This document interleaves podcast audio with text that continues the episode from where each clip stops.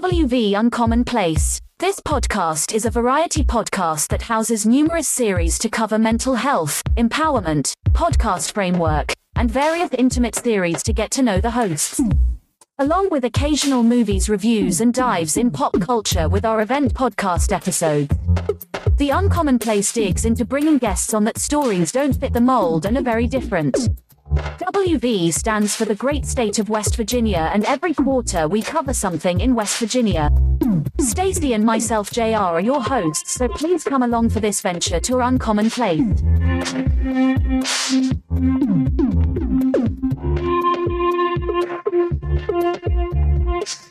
Hey everybody, this is JR from West Virginia Uncommonplace, and I am here to tell you about Anker Nebula and their Go Anywhere series of projectors.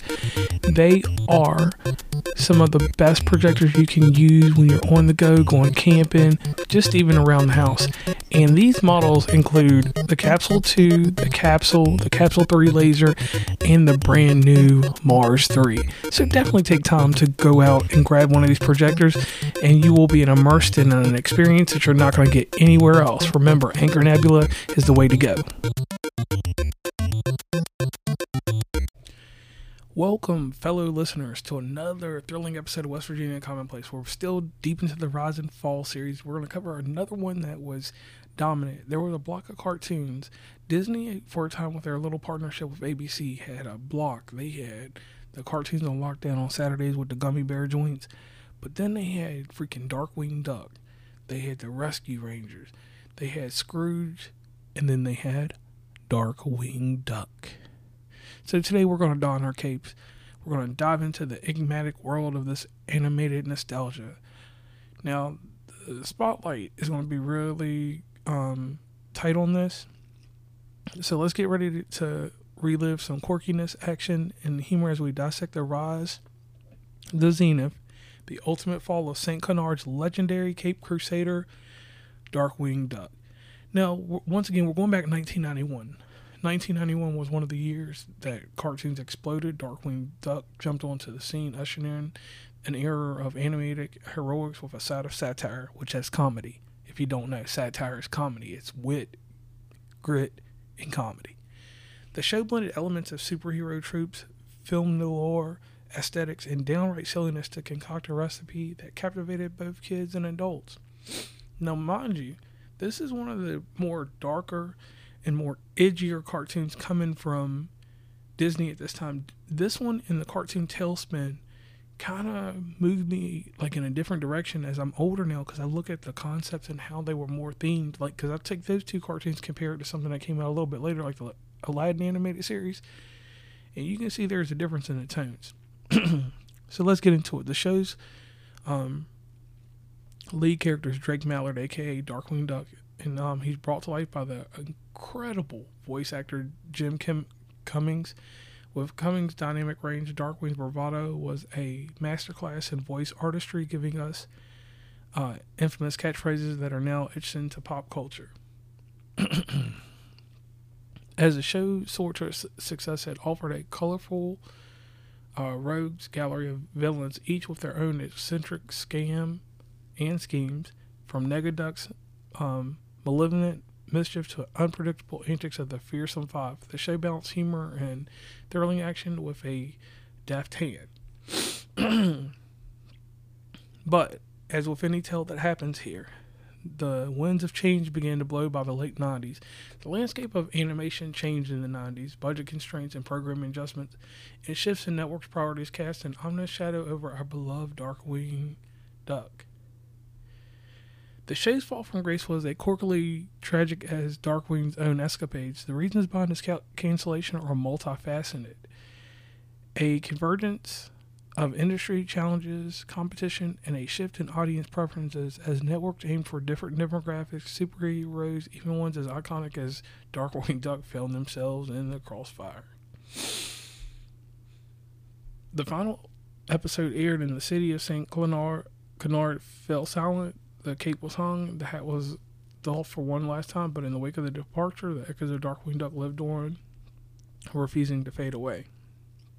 And from time to time since then, you always hear them bring up that we'll bring it back, we'll bring it back.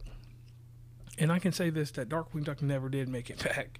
Um, in some instances of doing things with freaking uh, and stuff like that, he may have come back and uh, figurines at these Comic Cons and reintroducing toys of these things. Like, because Darkwing Duck was another one of these things. Uh, the animated blocks back then were basically built like this. If your show was good, you got a video game, you got some toys, you basically had merchandise. And then you rolled out with that. And if you could keep that going, you were good to go. Darkwing Duck ended up with all that and some change because Darkwing Duck is still one of the hard, hardest games. Um, but in this block that, that of animation that Disney had going right then, it was gritty. It was different, and I think with weird acquisitions like buying Doug and different things like that, slowly you've seen a difference in Disney. And then like with Disney, um, they were getting more ambitious. They started buying stuff at this time. Like this is when like I think they were in talks with Marvel. They were in talks with ESPN. So they were in ABC as a whole also. So it was so much going on with Disney at that time that towards the end of some of these cartoons and a lot that you will hear on the show, you will hear a lot of downturn in the late 90s because um, Disney was going into the next step of who they were becoming and who they are now. Because one thing that is not talked about a lot is that Disney as a whole was not this big company in the 80s and 90s that people see now with the Marvel stuff. So it's one of those deals. But once again, I am JR and I want you guys to get out here and seek the uncommon, and that will bring you to the West Virginia uncommon place. Because when you're seeking it, you find the uncommon place, and it's here with us. So, once again, thank you all, and uh, thank you for sharing, posting, and whatever you do to keep this show going. I appreciate you. We appreciate you. And thank you very much. Once again, I am JR, and I'm signing off. It can be hard to teach your kids about how their emotions can affect their actions and attitudes. Sometimes it is the smallest thing that can make us angry and react in unkind ways. What Should Dragon Do follows Dragon and her two roommates as they navigate the everyday irritations of living together. Dragon responds in anger when things don't always go her way. Through question and answer, kids learn how to choose patience and kindness and how to make better choices. Written by Stephanie Webb with beautiful and colorful illustrations by Kids Art, what Should Dragon Do will make you laugh as you read about Dragon and her adventures with her friends.